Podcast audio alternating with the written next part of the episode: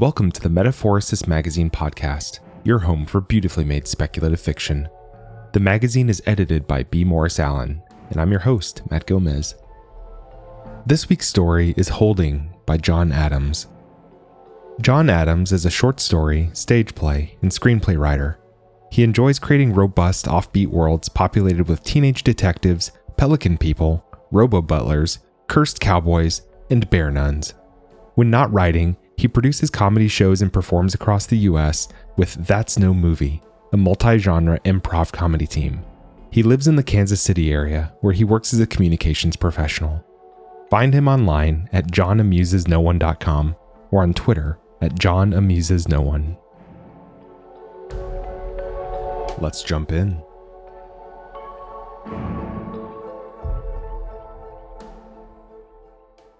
I never cared much about cars as a kid, never cared much about anything dad liked. The older I got, the more he and I argued about school, guys I dated, hell, who ate the last piece of birthday cake. My last clear memory of him is my 15th birthday. I'd let a pudgy gray cat follow me home. Nottingham, I think I called it. I told you no pets, Carrie, Dad yelled. Your mom's allergic and I'm not paying the extra deposit. He scooped up the cat and stormed out of the apartment. Dad died a few weeks later. I never saw that cat again. It's late, and I'm still at Dorsey's Auto Repair, my place of employment. Dad's place of employment. After he died, I got more interested in cars. I signed up for shop class in 12th grade, enrolled in Votech after high school, cornered Dorsey the day after graduation, announcing I was ready to work. Dorsey was so flustered he didn't have the gall to say no. Tonight, I'm on the Creeper platform, wheeled under Mrs. Morris's 2008 Nissan Sentra, 3,000 ish pounds of steel, aluminum, and hand knitted Afghans. Sweet lady, bad driver. This is the second time we've had to replace her catalytic converter because of that ornery curb on Maple Street that always seems to jump in front of her car on her way back from the craft store. I slink my arm behind me and grab another spring bolt. I slap some lube on it and work it into the converter. Two bolts left after this one, and then I can go home. Something rattles from the storeroom. I jerk in the tight space, almost banging into Mrs. Morris's undercarriage. Mice. Dorsey warned me. I don't usually work this late, so I've never heard them before. Nothing to be scared of, Dorsey said. Funny. I've seen things that would scare Dorsey way more than mice. I reach behind me and fumble for the two remaining bolts. I pinch one between my fingers, work it into one of the threaded slots, and tighten it with a torque wrench. My friends ask if it's weird. They always put that pause before weird. Is it weird to work where my dad died? Do I work here out of that pause again? Family loyalty? but it's not loyalty. See, I'm a good mechanic. Could have worked anywhere. I picked Dorsey's not because of my loyalty. I picked Dorsey's because of my skills. And I don't mean my car skills. When I was seven, Uncle Frank died.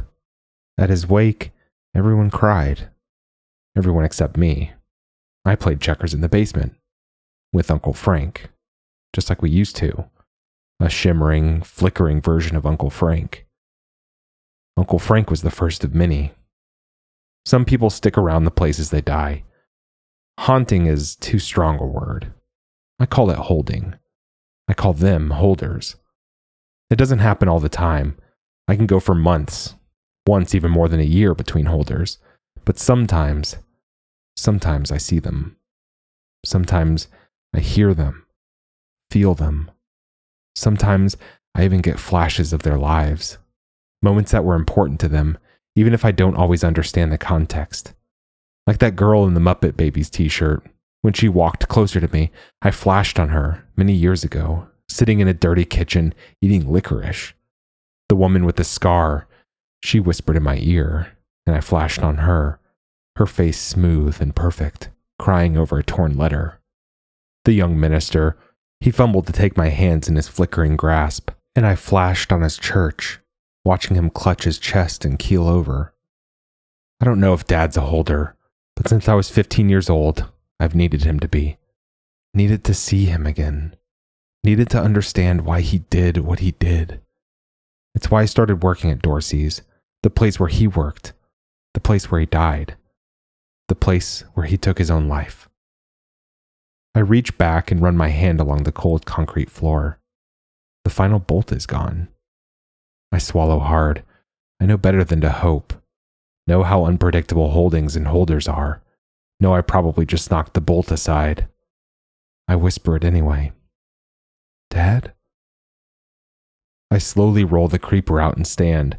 I wipe my greasy hands on my coveralls, more routine than formality. Dad won't care. There's a rustling in the storeroom and a faint clinking. Maybe it's not mice after all. I edge to the small room, peeking into the doorway. Inside, dead center, batting around the bolt, is a cat. No, not a cat. The cat. Nottingham. The tubby gray tabby I snuck into the apartment as a teenager. The cat flickers, shimmers. It's a holder. I laugh. This is a first. What are you doing here, naughty boy? I ask, immediately remembering the nickname. Head cocked curiously, Nottingham meows at me before rearing back on gray haunches and leaping onto a metal shelf. I watch, amused, as the holder cat jumps between two shelving units, higher and higher. Nottingham stops at a cardboard box near the top, tail twitching, and turns to me, releasing a pained mew. What's in there, naughty boy? I push over Dorsey's footstool, step up, and pull down the box. Nottingham is back on the ground before I am. I strip off yellowed tape and open the dusty box. It's one of Dorsey's junk caches. The cat headbutts the box, and I start unpacking items metal scraps, bolts, lugs. But that's not all I unpack. I see images, flashes, like the flashes I sometimes see from human holders, but softer, less focused. Dad petting Nottingham as he drives from our house. Dad making Nottingham a cozy bed in this very box. Dad hiding Nottingham under Dorsey's nose all those years ago. When I get to the bottom of the box, there's something else. Seven somethings, in fact.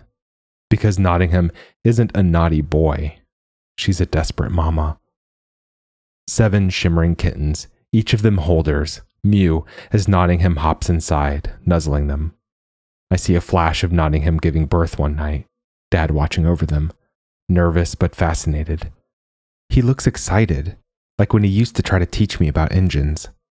But also, he's about to cry. I don't think I ever saw him cry when he was alive, but it's like I know that look on him, like I know him. He holds something in his hands. The vision is fading, so I struggle, concentrate, and I just barely make it out. It's a photo. Him and me. That summer when I was eight and we went to Six Flags. He looks from the photo to the kittens and back to the photo again. The flash dissolves. I'm back in the present. I know if I wanted, I could see more flashes. Flashes of what happened to the cats, how they ended up as holders in Dorsey's storeroom. But I don't want to. Don't need to. Just because something ended even ended horribly, doesn't mean there wasn't still goodness, still happiness, still gray fluffball sweetness before that. Maybe that's enough. I scurry to Mrs. Morris's car, grab one of her Afghans, and return to the box. The babies knead their tiny paws on Nottingham's belly. I whisper, Good girl, and lay the Afghan around them. I don't know if they can feel it, but I sure can. That was Holding by John Adams. Thanks for listening. If you enjoyed this episode, we'd love if you'd leave us a five star review on Apple Podcasts, or better yet, share the magazine and podcast with a friend. If you'd like to listen to more speculative fiction, visit us online at magazine.metaphorosis.com or on Twitter at metaphorosismag.